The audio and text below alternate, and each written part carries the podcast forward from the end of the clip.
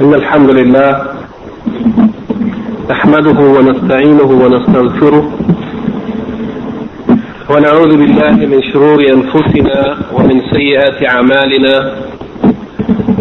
من يهده الله فلا مضل له ومن يضلل فلا هادي له وأشهد أن لا إله إلا الله وحده لا شريك له وأشهد أن محمدا عبده ورسوله Verily the praise belongs to Allah. We praise Him, seek His assistance and forgiveness, and we seek refuge in Allah from the evil of ourselves and the evil consequences of our deeds.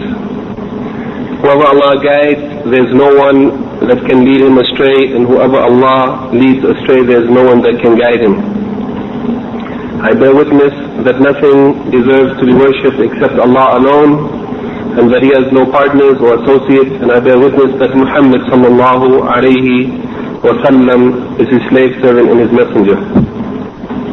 We would like to begin this evening, bi'idhnillahi ta'ala, where we left off a few weeks ago before we started our review and before the examination for the first half of the book of Salat. Uh, there are still remaining about an equal number of hadith in the book of Salat, 11 hadith uh, under the subtitles of As-Sufuf and Al-Imama, lining up for Salat and the, yani the role of Imam in the Salat. After those hadith, the remaining hadith are all under the title of Sifatu Salat or the description of the Salat. Yani how or the manner in which the Prophet sallallahu alayhi wasallam performed the prayers in detail. Uh, so we are we have remaining with us three sub-chapters in the book of Salat, As-Sufuf, lining up for Salat, Al-Imama, the role of Imam in Salat, and Sifat Salat, the description of the Salat of the Prophet sallallahu alayhi wasallam. Uh, tonight we will start with hadith number 68 the hadith of Anas ibn Malik عن أنس ibn Malik رضي الله عنه قال قال رسول الله صلى الله عليه وسلم سووا صفوفكم فإن تسوية الصفوف من تمام الصلاة. This hadith, as the other hadith in uh, Umdatul Ahkam, has been recorded by Al-Bukhari and or Al-Imam Muslim. Uh, and we will continue to follow the brief explanation of Taysir Al-Allam, the Sharh of Umdatul Ahkam, in which Sheikh Abdullah Al-Bassam explained the general meaning of the hadith and then the rulings or judgments or benefits that are derived from it. In this hadith is reported that Anas ibn Malik radiallahu anhu said that the Messenger of Allah sallallahu alayhi wa sallam said, Sawu sufufakum. Straighten or make straight your lines. Sawu sufufakum. فإن تسوية الصفوف من تمام الصلاة. For verily the straightening of the lines is actually an aspect of the completion or perfection of the salat itself. And straightening the lines is an aspect of the completion or perfection of the salat. So it is a very important aspect of the salat. The Shaykh Abdullah Al-Bassam, Hafidahullah, says the general meaning of this hadith is that the Prophet wasallam guided his ummah to those things which were beneficial for their correction and for their success. So he, in this particular case, ordered the people to straighten and make even their rows so that they would be like one line facing the Qibla. And also that they should close the spaces in that line. Yani that there should be no spaces between one person and whoever is on either his right or left side. So that the shayateen would not find any way to play with the people in their salat. Yani closing the spaces in the line and straightening the rows is a way of preventing the shayateen from interfering with the people who are praying.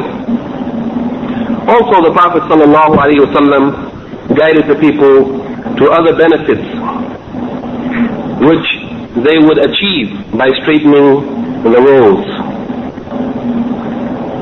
And that is that the straightening of the roads is a sign of the completion and the perfection of salah. Yani one of the benefits of this instruction of the Prophet ﷺ is that when we straighten our rows, we know that that's a sign of the completion or the perfection of our prayer. If the lines are not straight, that means our prayer is incomplete and it is imperfect of the ahkam or the rules or judgments or other benefits that we get from this hadith, the Shaykh mentions five. The first of them, that it is legislated in Islam to straighten the line in, in Salat. This is legislated in the Sharia that we should straighten the line. And it is by making the people line up evenly so that there would be one line without anyone in front stepping forward a little or anyone behind stepping behind a little. But everyone should be even on one straight line. The second point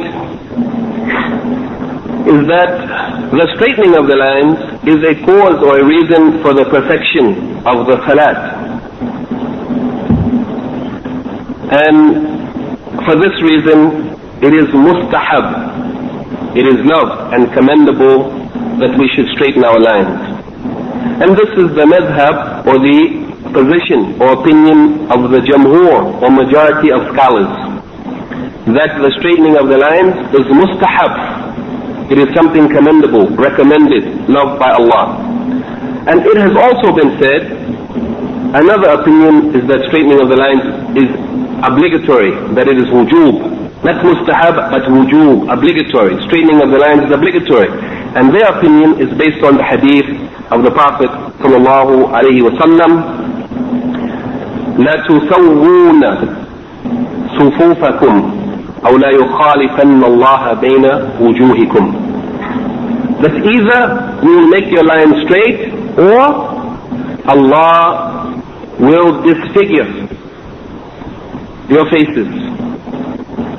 And some of the scholars said, as we come to the hadith, we'll explain in more detail, but some of the scholars said that the meaning here, it means wujuhakum means yourself, that the people, that Allah will cause, if you refuse to straighten the lines, Allah will cause dissension and confusion and disorder amongst the people.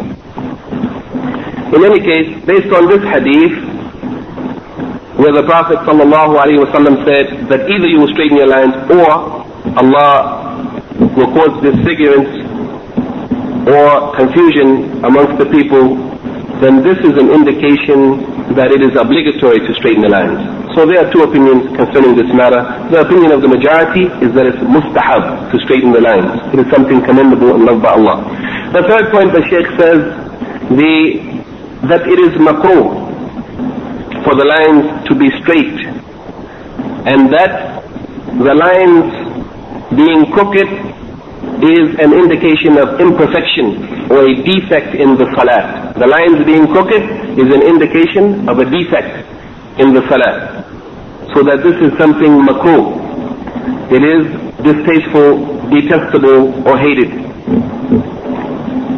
Number four, the fourth point derived from this hadith is the superiority or the virtue of the salat in congregation, Salatul Jama'ah. And that is because the reward which is achieved from straightening the rows is only achieved due to the fact that you are praying in Jama'ah. And there's no straightening of rows if you're not praying in Jama'ah. So the fact that straightening of the rows is a rewardable thing, but it is only caused by the the fact of the people praying in Jama'ah, this shows the virtue of praying in Jama'ah. This is also an indication of the virtue of praying in Jama'ah. I hope this point is clear. Yani, the fact that straightening the roads is loved by Allah. Whoever does it, they achieve a reward from Allah. But that reward is only achieved due to the fact that you are praying in Jama'ah. If you were not praying in Jama'ah, there would be no roads to straighten. So therefore, this is an indirect indication of the virtue of praying in Jama'ah. That it gives you a chance to straighten the roads, and due to straightening the roads, you earn the pleasure of Allah subhanahu wa ta'ala. The fifth point that the Shaykh mentioned is that the hikmah or the wisdom of straightening the road, it is to be in agreement with the malaika, the angels, in straightening their roads. And this is indicated in the hadith reported by Imam Muslim on the authority of Jabir radiallahu anhuma. He said, خرج علينا رسول الله صلى الله عليه وسلم that the messenger of Allah came out to us صلى الله عليه وسلم فقال ألا تصفون كما تصف الملائكة عند ربها Will you not make your lines straight as the angels make their lines straight in front of their Lord قلنا يا رسول الله كيف تصف الملائكة عند ربها then we said O messenger of Allah how do the angels make their lines straight how do they يعني straighten themselves or line up in front of their Lord and the Prophet صلى الله عليه وسلم mentioned two things قال يتمون الصفوف الأول ويتراصون في الصف يتمون الصفوف الأول it means that they complete the first row first. Yani, the way that the angels line up in front of Allah subhanahu wa ta'ala is that they complete the first row before starting another row. Not like we find today. Sometimes the people want to line up in the second or third or last row. Even though the first row is not complete. There are spaces left. But in fact, the way of the angels and the way that the Prophet ﷺ encouraged us to imitate is that the first line should be complete before second line is started, and then the second line and so on. Because as we know from the hadith of the Prophet wasallam, that the first lines are the best lines for the men, and that the last lines are the worst lines for the men, and that the last lines are the best lines for the women, and the first lines are the worst lines for the women. Therefore, for the men, the first line should be complete before second line, since the first line is the best and the last line is the worst. And the second thing he said, after completing the first lines first, يَتَرَاسُونَ فِي الصَّفْ That means that when they line up in any line, they stand close to one another without leaving any spaces in between them. The next hadith is hadith number 69, the hadith عن نعمان بن بشير رضي الله عنه قال سمعت رسول الله صلى الله عليه وسلم يقول that النعمان بن بشير رضي الله عنه he said I heard the messenger of Allah صلى الله عليه وسلم saying لا تسون صفوفكم أو لا يخالفن الله بين وجوهكم that you will either straighten your lines or Allah will cause disfigurance or will disfigure your faces or cause confusion and disruption and dissension amongst you. Then either you will line up straight as Allah has ordered you to do, or the result of your any disobedience in this matter or neglect in the matter is that Allah will cause disfigurance in your faces, or Allah will cause dissension amongst you, as some of the scholars interpreted. This hadith is muttafaqun alayh in al-Bukhari and Muslim, and in a narration that was narrated by Muslim alone and not reported by al-Bukhari, it is said that النعمان بن بشير reported كان رسول الله صلى الله عليه وسلم يسوي صفوفنا حتى كأنما يسوي بها الكداح that the Messenger of Allah صلى الله عليه وسلم regularly and consistently used to straighten our rows until it was as though he was trying to straighten an arrow by the straightness of the line. Yeah, and it was as though he was trying to make the line so perfectly straight as though he was going to use the straightness of that line to make the arrow straight. The arrow that they carve from wood and they try to make it straight, and they go to the extreme in trying to make it straight. It was, it was as though the Prophet ﷺ wanted to make the lines in the salat as straight as one makes the arrows when they carve them from wood. As though he was going to use that line to measure the straightness of the arrow. The Prophet ﷺ used to do so حتى رأى أن قد عقلنا عنه ثم خرج يوما فقام حتى كاد أن يكبر فرأى رجلا باديا صدره the Prophet ﷺ used to do so, straightening the lines, taking care to straighten the lines of the people in the prayer, until one day he understood or he saw that they understood what he wanted of them, yani of the importance of straightening the rows. Then he didn't find any need to yani, personally straighten the rows as he used to do. But one day he came out and he was about to make takbir. He was about to start the prayer. He was about to say Allahu Akbar.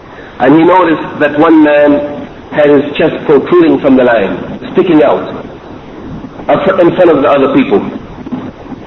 The Prophet ﷺ, when he noticed this, he said, عباد الله لا تسوون صفوفكم أو لا يخالفن الله بين وجوهكم Then he made this statement as reported in Al-Bukhari and Muslim, both of them, that either you will make your lines straight or Allah will disfigure your faces or cause confusion and dissension amongst you.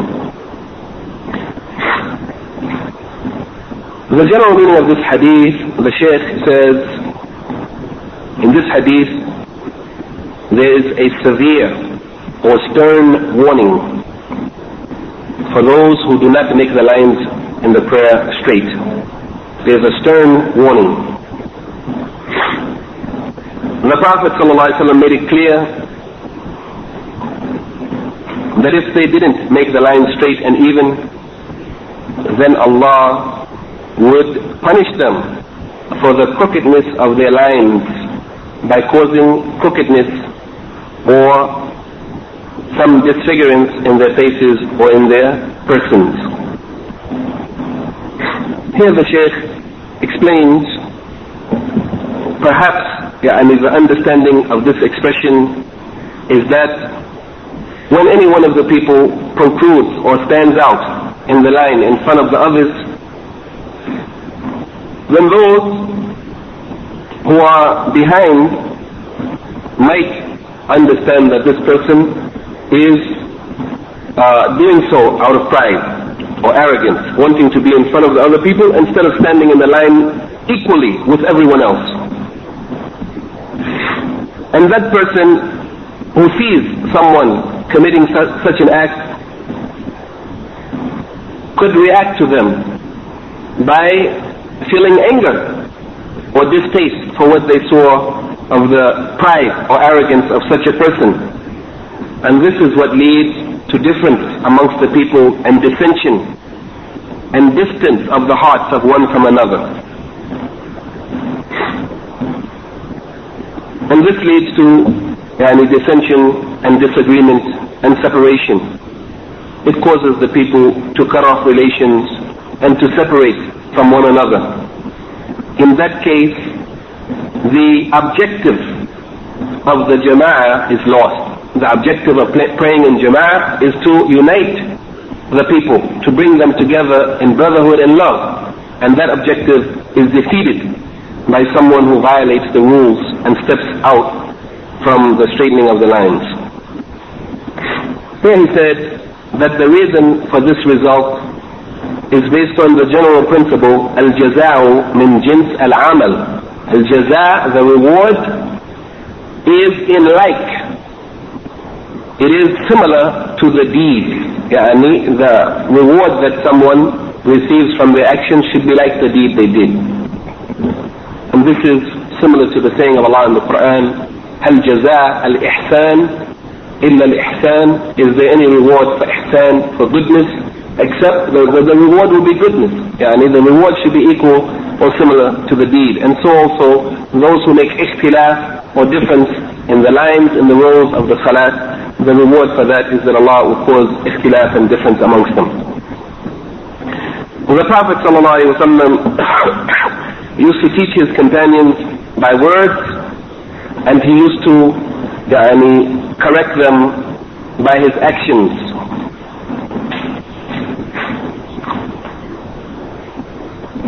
So he continued straightening their lines yani, physically, moving the people and guiding them and directing them to make the lines straight until he saw that they knew and they understood what he wanted from them. Then one day he saw someone standing in the line, protruding or sticking out, not standing straight in the line with the rest of the people. The Prophet was upset with this and then he made this statement that either you will make the line straight or Allah will cause dissension or disfiguring of your faces. From this hadith, Sheikh Abdullah mentions five ahkam, five rules. The first of them is that the apparent meaning of this hadith, I mean, from the surface meaning of the hadith, you could understand that straightening of the rows is wajib, obligatory, from the stern warning for those who don't do it. Why would there be such a stern punishment, except that the thing which is requested is obligatory?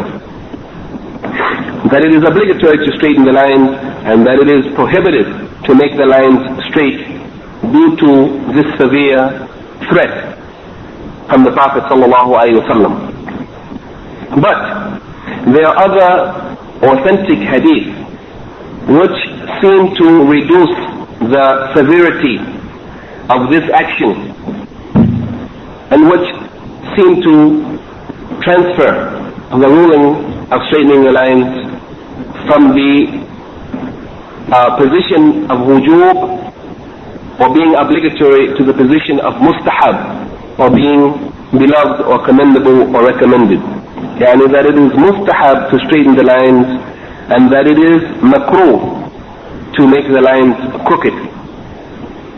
This is understood from the hadith in which the Prophet ﷺ said, إن تسوية الصفوف من tamam al-salat. Yani straightening the lines is an aspect of completion or perfection of the salat.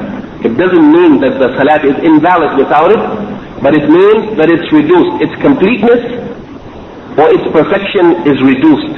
From this you can understand that straightening of the lines is commendable. It's highly recommended in order to make the prayers perfect.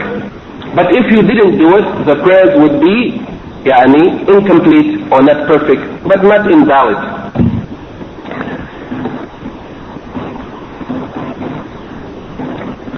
the third or the second point and here there are two opinions the apparent meaning of the hadith is the straightening of the lines is obligatory but the more correct meaning in the opinion of the majority of scholars is that it's not wajib but that it's mustahab that is when we combine the two hadith together then we might understand that it is يعني mustahab, meaning the mustahab as we said many times is that which Allah ordered us to do, but if anyone didn't do it, there's no sin against them. If they did it, they would be rewarded for doing it. This is the meaning of mustahab, as opposed to that which is wajib. Not only are you rewarded for doing it, but if you didn't do it, there's a sin against you. The second ruling that the Shaykh, or the point that he takes from this hadith, is the attention and care and concern that the Prophet showed in straightening the lines. He used to take the responsibility himself to straighten the lines by his own hands.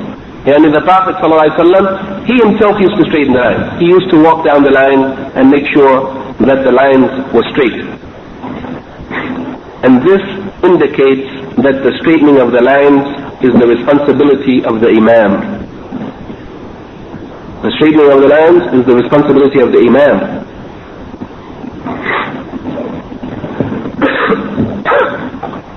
the third point that the Shaykh takes from this hadith is the general principle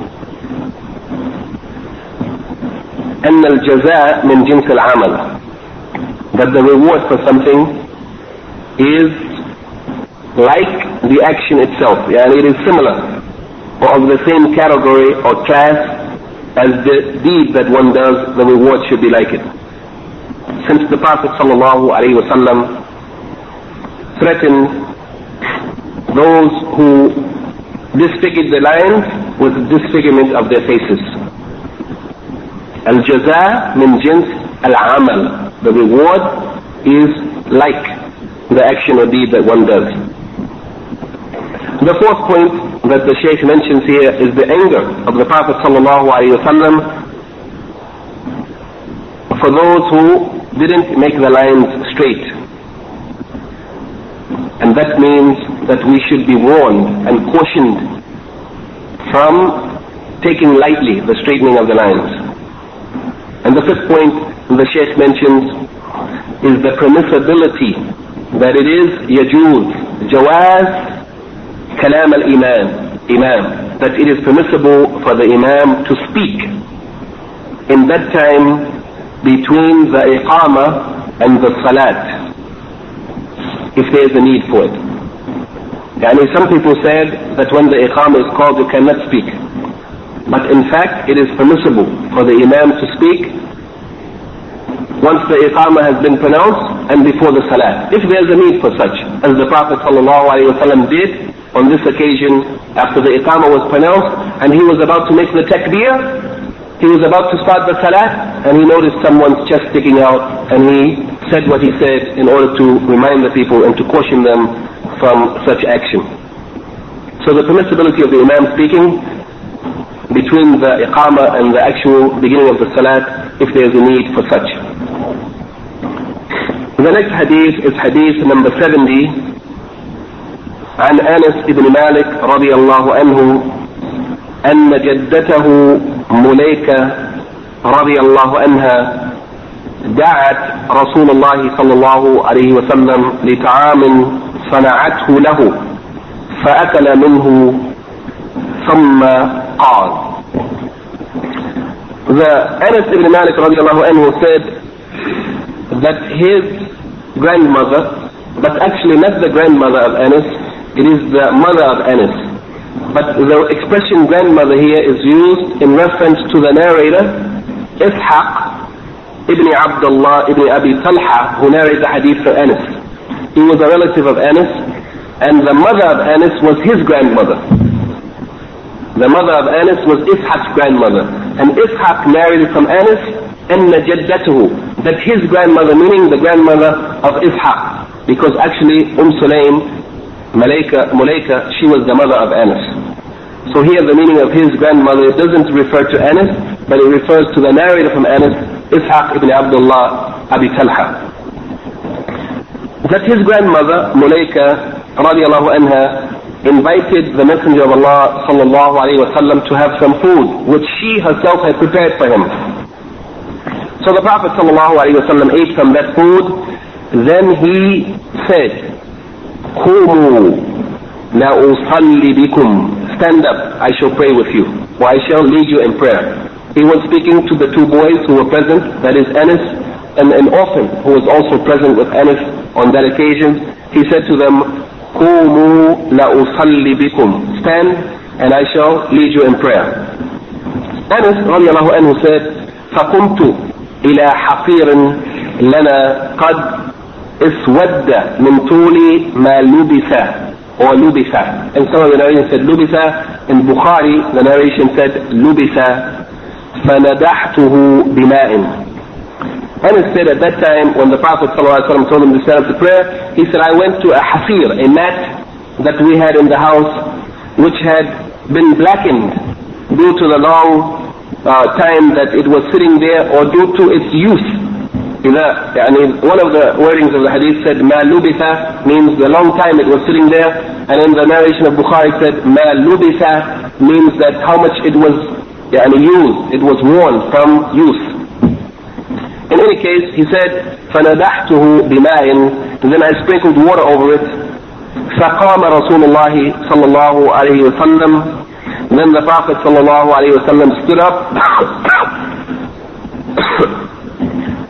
وسخفت أنا واليتيم وراءه والعجوز من ورائنا فصلى لنا ركعتين ثم انصرف After the Prophet ﷺ stood up, he said that I lined up with the orphan, Anas, who was a young boy at that time.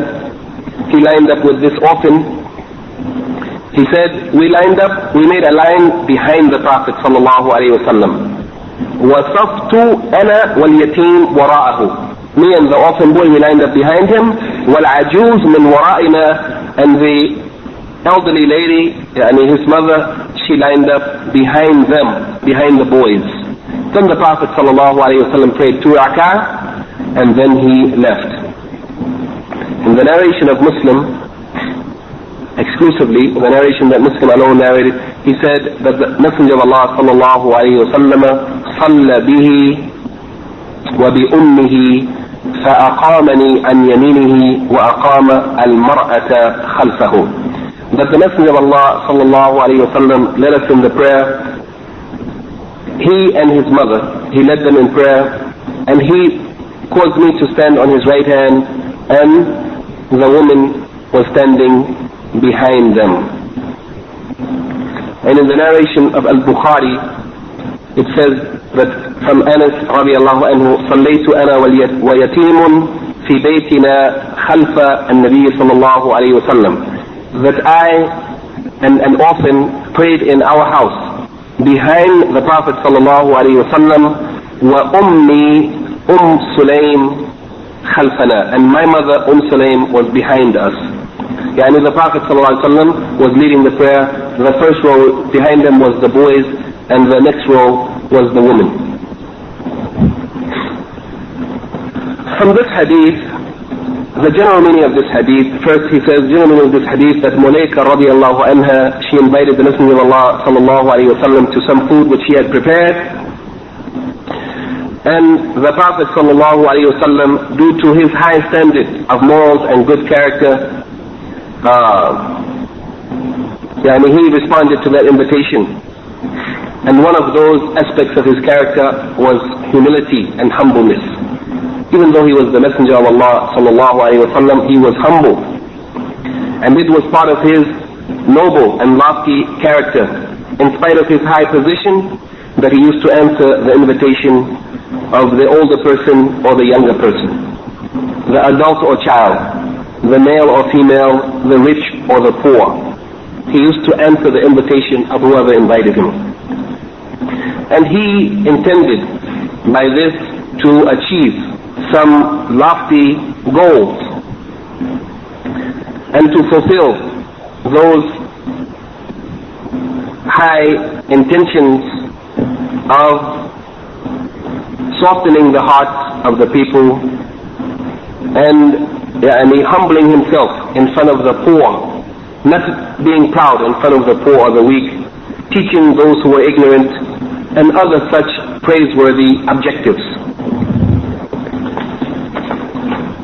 Then, after responding to the invitation and taking some of the food that was offered to him, he took the opportunity to teach those young boys who perhaps didn't have the chance to sit with the older people in their sitting places, and he ordered them to stand so that he might lead them in prayer with the intention that he would teach them the manner of salat. At that time, Anas radiallahu anhu went to the old mat which was in his house and which had turned black from being used or from sitting for a long time. He washed it with water and the Prophet sallallahu alaihi wasallam prayed on that mat.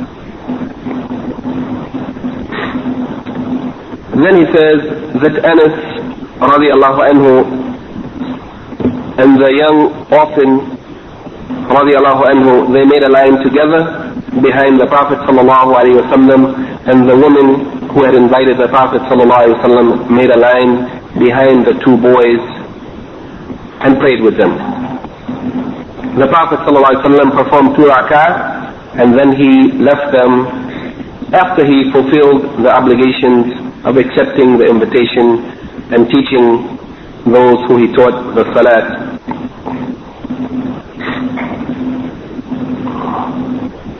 And then the Shaykh says that may Allah bless us. يعني with the success in following the Prophet ﷺ in his actions and in his character. Yani that we should learn from the behavior of the Prophet ﷺ, we should follow him in his actions and we should also imitate him in his character. From this hadith, uh, or before mentioning the ahkam from the hadith, the Shaykh mentions eight points which may be derived from this hadith, but before there's a point of ikhtilaf or a point of difference of opinion amongst the scholars. This is a point of ikhtilaf. The majority of scholars held the opinion that it is correct to make a line with a small child, a child that didn't reach the age of puberty, that a saf or a line with a small child in both types of prayer, the fard prayer as well as nafil prayer that it is permissible and it is correct to make a line with a small young child who didn't reach puberty.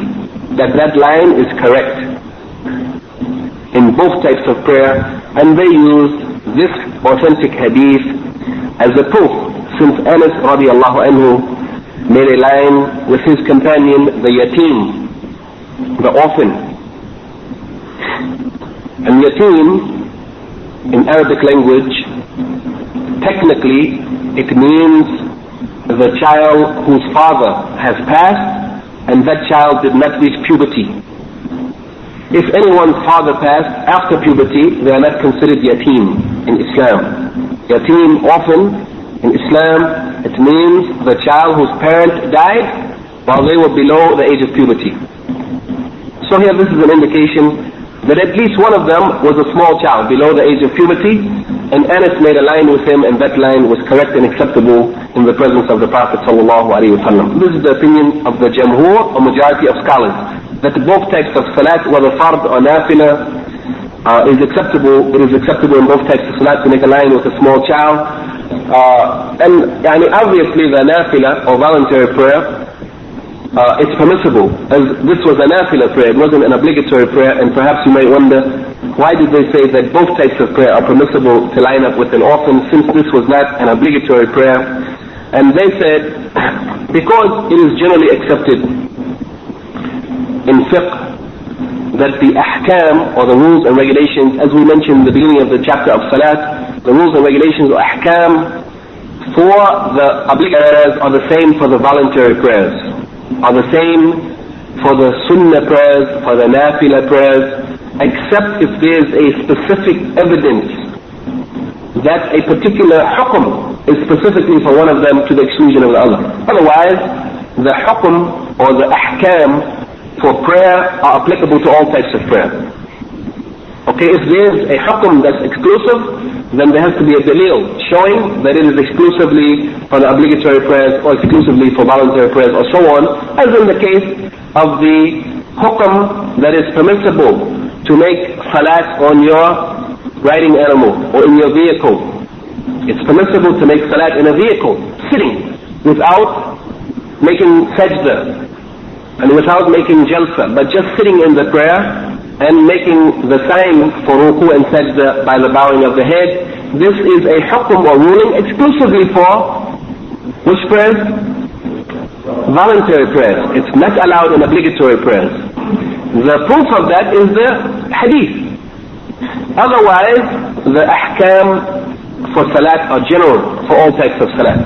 So they said, then if this hukum was applicable in the voluntary prayer, then it's allowed to line up with a small boy and make a saf or a line with him, if it is allowed in the voluntary prayers, it's also allowed in the obligatory prayers, unless there's a proof showing otherwise. And there's no such proof, so they took this position, the majority of scholars.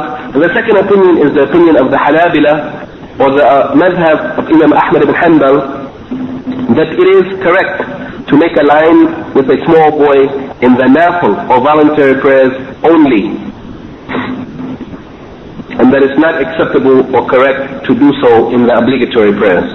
They also use this hadith as a proof, but they said that this hadith was a nafil prayer and it's only applicable to nafil prayers. But the general rule is that, as we said, the rulings for salat are general for all types of salat unless there's a specific uh, proof showing otherwise. This opinion, the opinion of the majority of scholars, that it is permissible in voluntary as well as obligatory prayers, is the correct opinion. And it has also been mentioned by some of the scholars of the Hanbali madhab, such as Ibn Aqil, who was a Hanbali scholar, and Ibn Rajab also, rahimahumullah. As for the ahkam or rulings from this hadith, Sheikh Abdullah, Hafizullah, mentions the first of them is the correctness of making a line with a child who hasn't reached puberty. Since the yatim or the orphan mentioned in this hadith, uh, since he was a small child, which is understood from the terminology used, an orphan, as we said already, means a child whose father has died before he reached puberty. Number two, that it is afdal or preferable, preferable for the one who is following the imam that they should stand behind the Imam. Yani whoever is following the Imam should stand behind the Imam. The place of those who follow the Imam is behind him. And that the place of the women in the congregational prayer is behind the men, behind the males.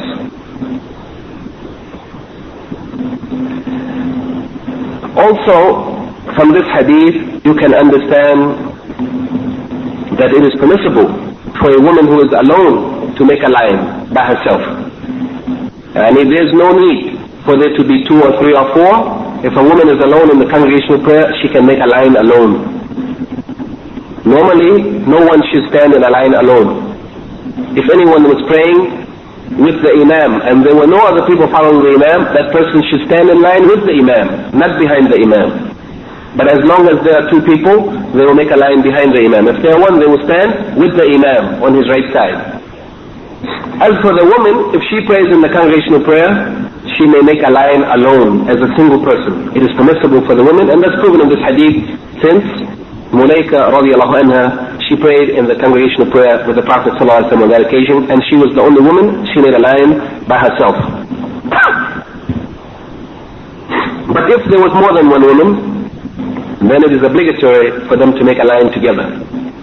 They should not stand separately, but they should make a line as the rest of the Muslims line up in the Salah.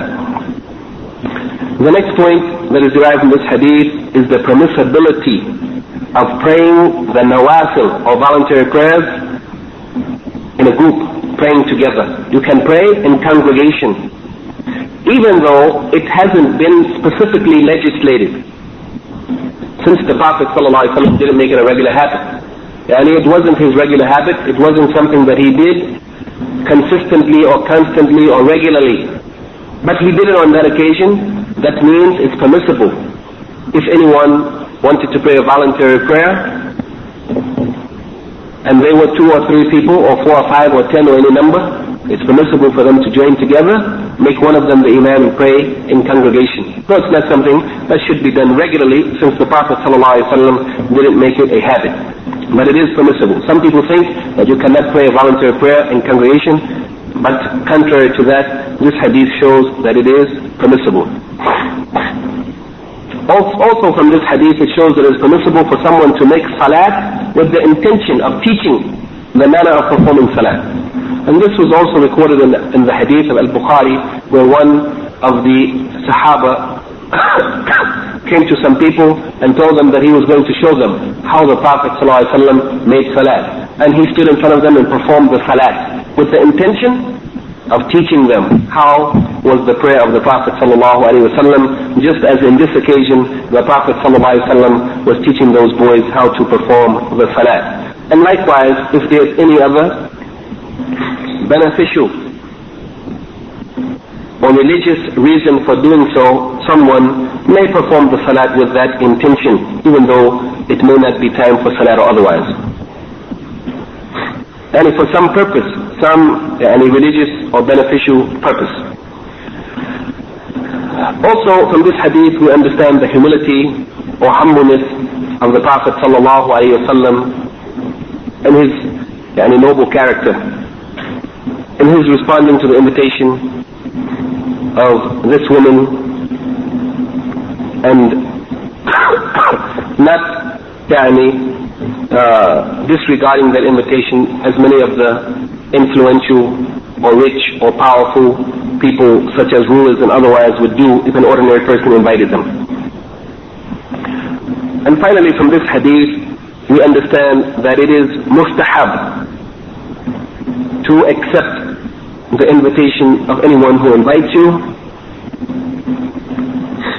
especially if the response to that invitation, in responding to that invitation, you may uh, achieve some noble purpose of causing any peace or happiness or joy in the hearts of the Muslims or any other beneficial objective.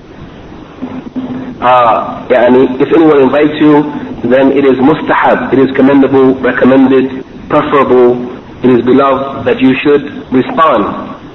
That is in ordinary occasions of invitation, not so in the case of walima, the invitation to the marriage celebration. In that case, if you are invited to a marriage celebration, it is obligatory to respond this is the end of what the Shaykh mentions concerning this hadith. Uh, and inshallah, we will uh, take one final, one final hadith, the hadith, uh, hadith number 71 the hadith of Abdullah ibn Abbas radiallahu anhuma, may Allah be pleased with him and his father. He said, بِتُّ عند خالتي ميمونة that I spent the night once with my aunt, my mother's sister, Khalati, my mother's the cousin of the Prophet sallallahu alaihi wasallam. Ibn Abbas, his father Al-Abbas was the Prophet's uncle and Maymuna, the Prophet's wife, was Ibn Abbas' aunt, his sister's mother. So you can see the relations between them. they are closely related. And as we know, in Islam, it is permissible for a Muslim to marry their cousin. It is permissible, not like in the Western society. He said, I spent the night with my aunt Maymuna, فقام النبي صلى الله عليه وسلم يصلي من الليل. Then the Prophet صلى الله عليه وسلم stood up to perform the night prayer. He stood up in the night to pray. فقمت أصلي معه. Then I stood up to pray along with him. فقمت عن يساره then I stood on his left side يعني when Ibn Abbas he was a young boy he said when he stood up to pray with the Prophet ﷺ, not knowing the proper procedures he just stood on the left side of the Prophet sallallahu alaihi wasallam فأخذ برأسي فأقامني عن يمينه then he took me by my head and pulled me onto and he pulled Ibn Abbas around to his right side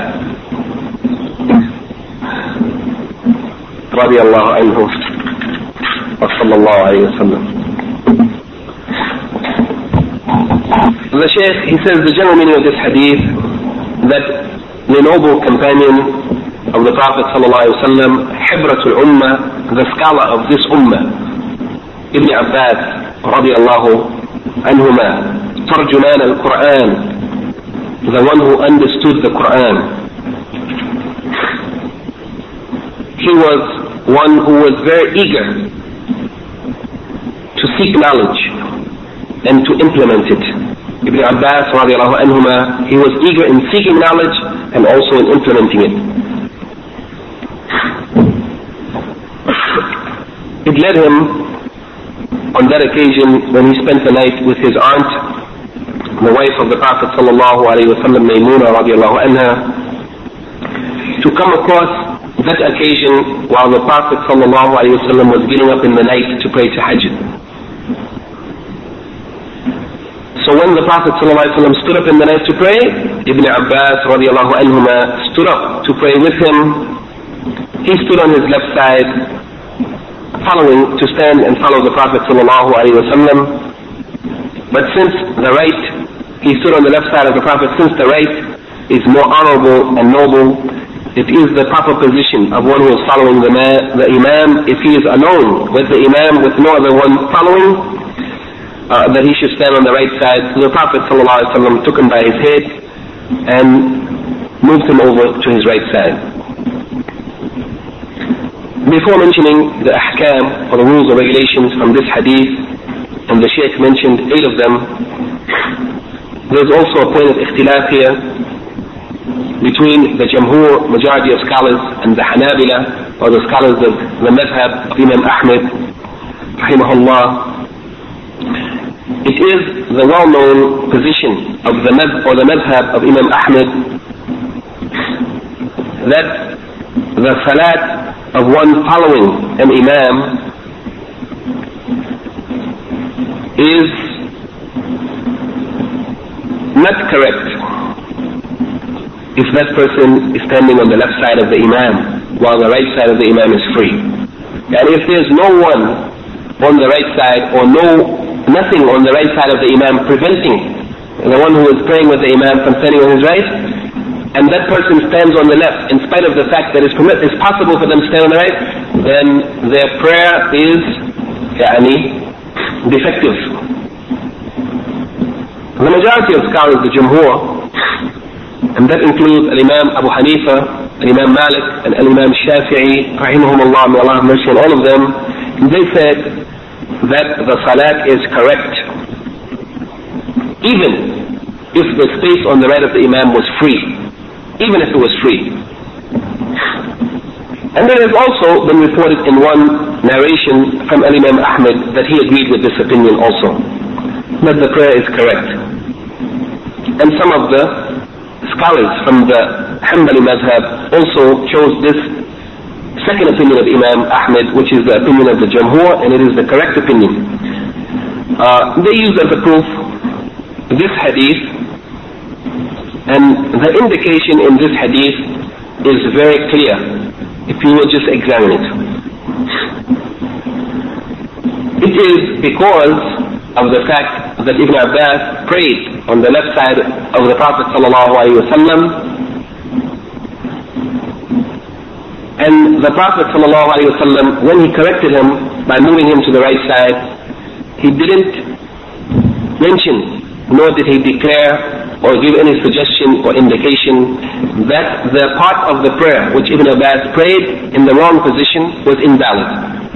But he continued in the prayer as though the first part of the prayer as well as the second part of the prayer in the correct position were both accepted. And this is similar to the hadith of the people of Quba who prayed towards Jerusalem, part of their Fajr prayer, until they were corrected and they were told that the Qibla had been changed. They turned their backs to Jerusalem and prayed towards the Kaaba. They continued in their prayer, the first part of the prayer being correct as well as the second part. So also in this case, it was the same situation with Ibn Abbas, that the first part of his prayer was correct as well as the second part. Uh, even though he prayed in the less preferable position. This is the opinion of the majority of scholars, although they are in total agreement that praying on the right of the Imam is more preferable. But they said if anyone prayed on the left, then the prayer is not invalid. From this hadith, the Shaykh mentions, as I said, eight points, eight points of ikhtilaf, or eight points of eight rulings or judgments or benefits. The first of them, that it is afdal or preferable for the follower to stand on the right of the Imam if he is only one follower, if there is no one else following the Imam along with him. Second, that it is correct for the follower to stand on the left side of the Imam even though his right side is free. It is correct and it is acceptable, although it's less preferable and less proper. Since the Prophet ﷺ didn't invalidate the salat of Ibn Abbas in the beginning of his prayer when he prayed on the left side. The third point is that the follower, if they are alone, the follower who is alone, if they stand on the left side of the Imam and then were instructed to move to the right side, that they should not walk in front of the Imam, but they should come behind the Imam. And in fact, this yeah, point has been narrated in another hadith authentic hadith, indicating يعني, that the way or the and the manner to move from the left to the right is behind the Imam and not in front of him. And the next point is that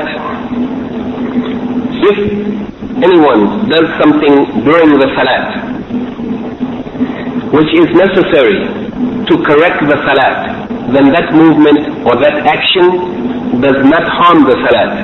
Yani there is no harm in any action or any movement that is done for the correction or improvement of the salat. Though normally there shouldn't be any movement in the salat except the movement that is part of the salat itself. But if it is for the correctness of the salat, as it was in the case of moving Ibn Abbas from the left side to the right side, and the same it was the case from the people of Quba turning backwards, yani from Asham to the from Syria or Jerusalem turning to the Kaaba. In that case, such movement or action which is necessary for the correction of the salat, there is no harm in that movement. And also from this hadith, it is acceptable to make a line with a child alone, along with an adult. Yani a child may line up with an adult and perform the prayer together, as Ibn Abbas anhu did with the Prophet sallallahu Number six, that it is legislated, yani Salat al-Layl or Tahajjud is legislated in the Sharia and that it is mustahab. It is legislated from this hadith, the Prophet ﷺ stood in the night to pray the night prayer, prayer Salat al-Layl or Tahajjud, and therefore we, we say that in the Sharia, praying in the night is legislated, and in fact it is a commendable or recommended or mustahab, beloved action. Also from this hadith we came to know the ijtihad, or the great effort of Ibn Abbas radiallahu anhuma and his eagerness and concern for seeking knowledge and implementing it. Not only was Ibn Abbas the hibr of this ummah, the scholar of this ummah, and the turjuman of Quran, the one who understood the Quran, tafsir of the Quran, as it was taught to him by the Prophet but also he was not only seeking knowledge, but he was one known for implementing the knowledge. So he didn't just watch the Prophet ﷺ get up in the night and pray so that he could report it to others, but he joined him in the prayer in order to implement that which he was learning. And this is also a lesson for us uh, from this young boy, that whatever we learn, we should learn it with the intention of practicing it.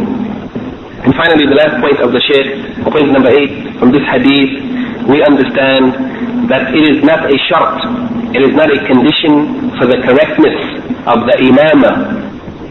It is not a shart or a precondition that the imam should make intention before entering the salat that he is imam. Yani it is not a precondition that the one who leads people in prayer has to have the intention that he is the imam before the prayer. Perhaps you may go to the masjid, yani we hope not, but if it should happen that you should go to the masjid and you didn't find anyone there except you. It can happen in this little masjid here. You may come for Asr and no one will be there. When you came, there's no one there, so you intend to pray. You don't intend to be the imam, you just intend to pray. While you are praying, someone may come in and join you, then you became the imam. Your imam is correct, even though when you entered the prayer you didn't have intention to be imam. And this is proven by the fact that the Prophet ﷺ intended to pray alone. And then Ibn Abbas afterwards joined him when he saw him, and the Prophet ﷺ became the Imam. That means the intention for the Imam is not a condition that he intends to be Imam before he enters the Salat. But if anyone joins you at that time, you may change your intention that you are leading that person or those people if there are a number of people in the Salat. This is the end of what the Shaykh said here. This is the last hadith of the bab of as-sufuf or lining up for the prayers. And there are many other hadiths concerning lining up for the prayers. Uh, these are just a few of them. As we said on many occasions, this book is a mukhtasar, or a summary of some of the important hadith of ahkam or rules and regulations uh, concerning Islamic rules. And uh, the next bab, which um, we could not uh, start tonight, is the bab of al-imama, al-imama, the imamship, or the one who leads the people in prayer. And in this bab, inshallah, we will uh, concern ourselves with the rules and regulations uh, and guidelines for the imam and things related to such. Inshallah, we will cover this, in the next lecture. Uh, If there are any comments or any questions or corrections, we'll take them now. سبحانك اللهم وبحمدك أشهد أن لا إله إلا أنت أستغفرك وأتوب إليك.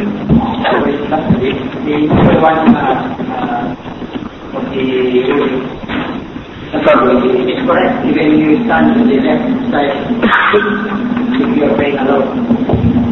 Uh, you are the first one. From this last hadith, from the last hadith, uh,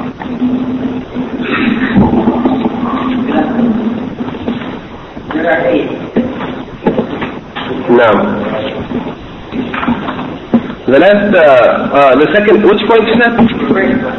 Okay, the first uh, point that the Sheikh mentions here, that it is preferable for the follower to stand on the right side of the Imam if that follower is one, alone. There are no other followers. The second one is that it is correct for the follower to even stand on the left side of the Imam, though the right side may be free. It's correct, yani, although we shouldn't do it without there being some need to do so. Ibn Abbas, he did it because he didn't know. Perhaps someone may stand on the left side because there's no space on the right side. It might happen, as some of the scholars said it is permissible, that you may come to the salat and the masjid is full. Maybe it's a small masjid like our little masjid here, or other masjids that you know of. It may be full and there's no place to pray. If a person enters the masjid in that case, and the only place they could find was on the side of the imam, they may pray on the side of the imam. If another person came, they may pray on the other side of the imam. And there's difference of opinion concerning this, but some of the scholars said so. The move Imam forward or If there's space to do so, but perhaps there's no space, the wall is in front of him, there's no place for him to go. no harm? The- If anyone came to the masjid and, the, and there's space, for example, the imam, the person is standing praying alone, for example, uh, then some people came, two or three or four, they should line up behind that person. Perhaps, depending on the situation, they might move the imam. Or if there was already someone with the imam, they may push the imam forward so that they may line up with the person with the imam, or they may pull that person back to line up with them. Yani whatever is the easiest thing to do and less disturbing in the salah. And Allah knows best. Now, uh, during the for some people, they used to uh, put them on the, the line. now. Some of them, Yeah, we can follow like that. It's uh, like just the feet or over shoulder, that should be attached. Should be aligned. The hadith. When, when we line up, when we line up for the salat, it is mustahab, at least, that part of the lining up of the salat is making the line straight and closing the ranks. The people in the line, in one line, should stand close to each other. It is reported in the authentic hadith in Al-Bukhari that the, that the Prophet sallallahu alaihi wasallam that when he used to line the people up, up for the salat, he said, سووا صفوفكم فإني أراكم من ورائي Make your line straight, for verily I see you from behind me. He said, I see you who are behind me, I see the lines. How do we understand that? But it is easy for Allah. Yani, he does whatever he wills. He can make the Prophet ﷺ to see the lines behind him without looking behind him. In that hadith, the narrator of the hadith said, فَكَانَ أَحَدُنَا يلزق منكبه بمنكب صاحبه وقدمه بقدمه So we used to, the Sahaba, he said we used to, when the Prophet ﷺ told us that, so صفوكم, we used to make our shoulder next to the shoulder of who was beside us and our foot next to the foot of the one who was beside us. منكبه بمنكبه وقدمه بقدمه. That means that our shoulders as well as our feet should be next to each other.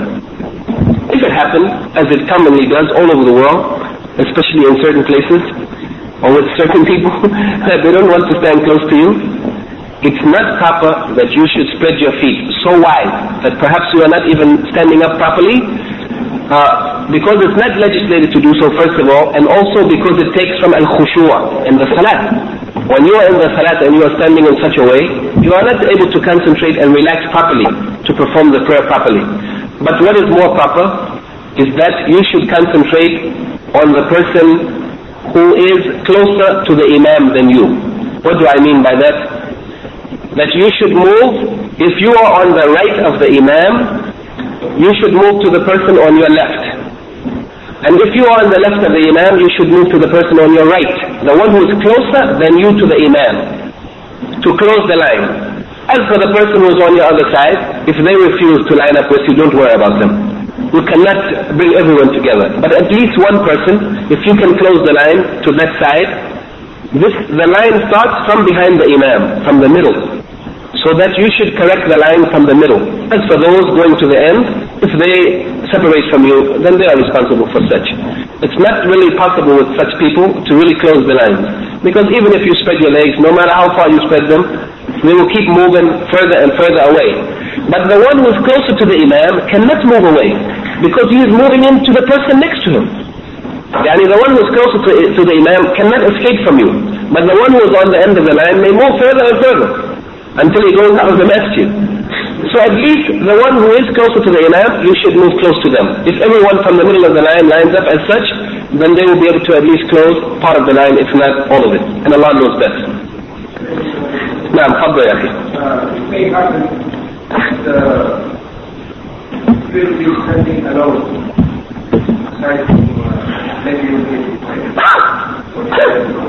standing alone. نعم. They say that uh, it's not allowed to pray alone and Naam. Also it happened, it's authentically reported that a man came and he, and he didn't find a place in the line. He prayed in the line by himself alone. And when the Prophet ﷺ noticed that, he told him to repeat the prayer. From this, some of the scholars said that the prayer of the person who prays alone in a line by themselves, this is not for women. Because for women it's already proven that it's permissible if a woman alone to pray in a line alone. If there is no one else there, or if there is no space. For the women, it's different. But if there are other people there, they should make a line for the women. If a man came to the masjid and there was no space, then the scholars differ about this. Some of them said that they should force themselves into the line. Yani they should move the people a little bit until they can squeeze in, which usually is very possible because most of the people don't stand close anyway. There's usually enough space for three or four or five more people to fit in the line because they never close the lines. So you should squeeze into the line. Some of the scholars said that you may pull someone from the last line back to stand with you to make a line. But you should not stand alone in the line. Some scholars said that if there's no way for you to make a line with anyone else, that you are doing it out of necessity, some of them said that there's no harm in such. But really, it seems as though the more correct opinion is that you are responsible. You should not pray a line alone. Either you should squeeze into the line in front of you or pull someone behind you. Some of the scholars said, no, don't pull anyone behind you because the, the front line is preferable and more rewardable than the back line. If you pull someone to a, a rear line from a further, a frontal line, then that means you have taken them from a preferable, more rewardable position to a less preferable and less rewardable position and you have no right to do so. In any case, if you pull someone behind to make a line, inshallah, it is acceptable. What is better than that though is to squeeze into the line if it is possible. And usually it is possible.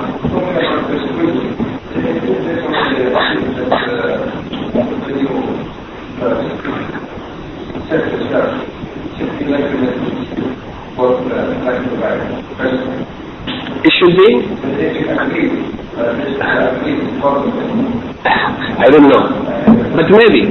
But there's some hadith, I don't remember the text of the hadith, but the meaning of it, yani the Prophet ﷺ encouraged that people should be laying.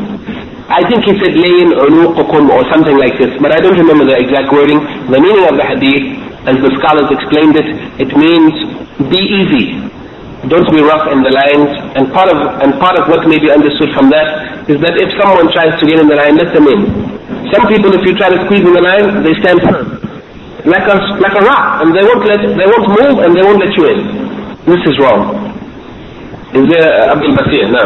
Where would you be in the position of one male follower, but there are women on another vessel? If there's only one man with the Imam and there are other people praying, but they are women, not men, then he should stand with the Imam. He should stand with the Imam. The man, he should not make a line alone. There's no need to do so. The Imam is there. He can line up with the Imam. He can line up with the Imam. There's no need for him to stand alone. Then, then uh, we wait for another person to come in and We shouldn't wait for another person to come in. We shouldn't wait for another person to come in, although some people say so, uh, because there's no guarantee that other people are coming in. Yani you don't have a guarantee that other people are going to come. That's like the person who waits to perform the congregational prayer, waiting for other people who are also coming late like him. But there's no guarantee of such. Perhaps they will come. One man, we went to a masjid recently, we were together, and that man entered the masjid ahead of us. There was an opening in the line. But the person in that line, yeah, and he looked like somebody who was working outside. Their clothing wasn't yeah, and he looking good. He didn't want to stand next to that man, so he made another line. After the salat, when one of the brothers asked him, why did you do so? He said, oh, I knew you, you brothers were coming behind me. He said, but there was a space in the line. He didn't answer. Don't expect that people are going to come, although he knew that we were coming, because we all had went out together to the masjid. He knew that we were coming, so he, his line was, I knew you were coming behind me, but not necessarily so. In any case, we don't know. The best thing, rather than to expect or hope that someone will come, especially if if the correct opinion is that the khalat of a person in a, and the man in a line alone is not accepted, if that is the correct opinion, if it was the correct opinion, then we should not pray alone. We should, yani, if there's a possibility that that may be the correct opinion. If that is the correct opinion, and really it is the strongest opinion in terms of the literal meaning of the hadith. The Prophet saw a person praying along the line, told to repeat the prayer. It means his prayer was unacceptable. Then we shouldn't pray alone expecting that someone will come. But what is better is that, especially since the people do not complete the lines, they do not close the space in the lines, it's very, very simple, brother, to get into a line yani, that's complete in this day and time, because there are too many spaces in the line, it's easy to enter. Let me just answer the question of the sisters. We took about four questions from the brothers uh, before we go. Assalamu alaikum. Uh, since the Prophet sallallahu corrected Ibn Abbas, how can they say that it is correct to stand on the left? Did he correct what was already correct?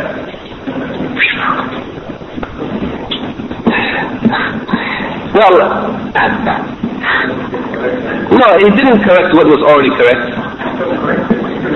But uh, the opinion of those scholars who said that it is permissible, meaning that the salat is not invalid if someone prays on the left side, their opinion is that it is preferable, it is preferable to stand on the right side. But if someone, for some reason, stood on the left side, it doesn't invalidate the salat.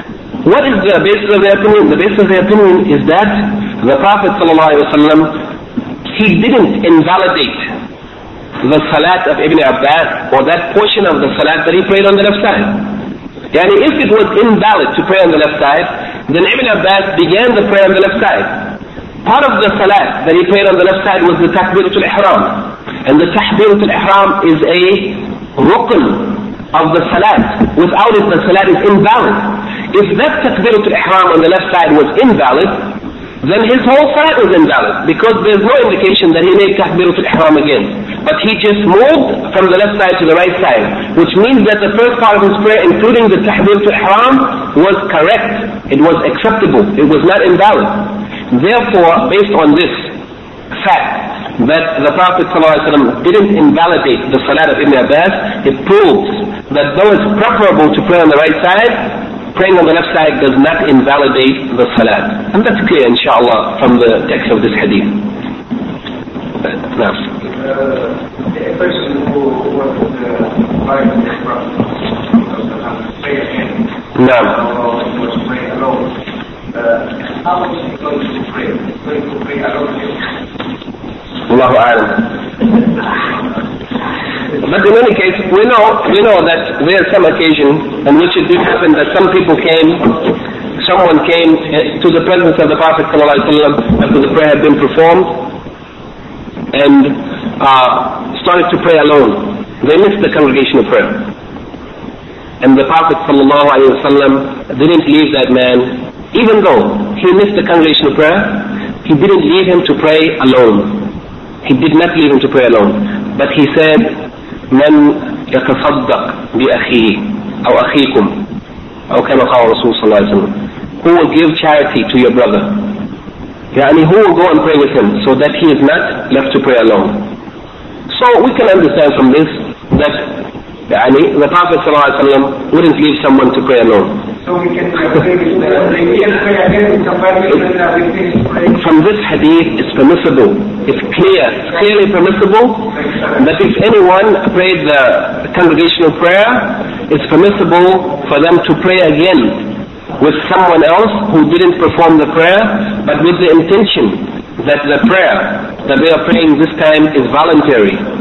Is voluntary, with a different intention. And this also is one of the proofs of the scholars who said that a person may pray behind an imam with a different intention. And the imam has intention of the fard prayer. And the one who was following him had intention of nafil prayer. And in that occasion, that person had prayed with the Prophet obviously it was his intention when he prayed with the Prophet to pray the obligatory prayer. When he prayed with that person, he prayed with the intention of voluntary prayer, which means that some of the scholars said that it's permissible for the Imam to have intention different than the one who was following him. And this is also proven in the hadith of one of the companions of Prophet ﷺ, who was the Imam of his people. He was the Imam of his people, and he used to pray in the masjid of the Prophet ﷺ the Isha prayer with the Messenger of Allah sallallahu alayhi wa and after that prayer he used to go to his people in his place where he lived on the outskirts of Medina and lead his people in prayer. He used to lead them in prayer. That means he prayed the Isha prayer twice. Once with the Prophet ﷺ and once with his people. And the most strongest opinion, although there's difference of opinion about this, perhaps when we discuss Al-Imamah, uh, there are so many issues that are very, very detailed. We cannot take them in detail, but we may discuss this point in some detail because there's a lot of difference of opinion about it. What the scholars said concerning this point, that on that occasion, some of the scholars said that the prayer he prayed with the Prophet ﷺ was the obligatory prayer. Because he had intended to pray anything other than the obligatory prayer, and he was praying with the, praying with the Messenger of Allah ﷺ. And then he went back to his people and prayed again. And those scholars said that the second prayer he prayed with the intention of voluntary prayer. While the people who were praying behind him were praying with intention of obligatory prayer. This is also a proof that the Imam may have a different intention than the people, though they are expected to follow him in the actions. And this is also proven by the hadith in which the Prophet ﷺ said, إذا, إذا إنما جعل إنما جعل الإمام ليؤتم به. The Imam has been appointed to be followed but in that hadith, all of the actions that the Prophet ﷺ mentioned to be followed in were physical movements and speech. But he didn't mention intention. He said, إذا كبر الإمام فكبروا وإذا إذا إذا إذا إذا ركع فاركعوا. يعني that when the Imam makes takbir, then you should make takbir. When the Imam makes ruku, you should make ruku, and so on, like this. This also the scholars use as a proof that the imam is meant to be followed, it means in the physical movements of the prayer and not necessarily in the intention. And that the Imam could have a different intention Then the people. Another proof of this is the fact that the Prophet ﷺ led the people in prayer while he was a traveler. And he told them when he finished the prayer, Inna safarun. فأتموا صلاتكم or كما قال الرسول صلى الله عليه وسلم he said that verily we are travelers he and those who are with him we are travelers so complete your prayers those who are behind him who are not travelers that means he had one intention and the people behind him had a different intention and there are so many evidences like this the people following the Imam sexual when he said when the Imam said the books they went it is uh, recorded in hadith, some of the companions of the Prophet ﷺ said that when the Prophet ﷺ used to make sajda, we didn't move until he was in his place of sajda. Then we made sajda. Yani the person who saw the Imam shouldn't move until the Imam completes his movement. If the Imam goes to ruku, the follower shouldn't move until the Imam is in ruku. if he goes to sajda, we shouldn't move until he is in sajda. This was the practice of the companions of the Prophet ﷺ, which is confirmed by the Prophet, and this is what is proper. They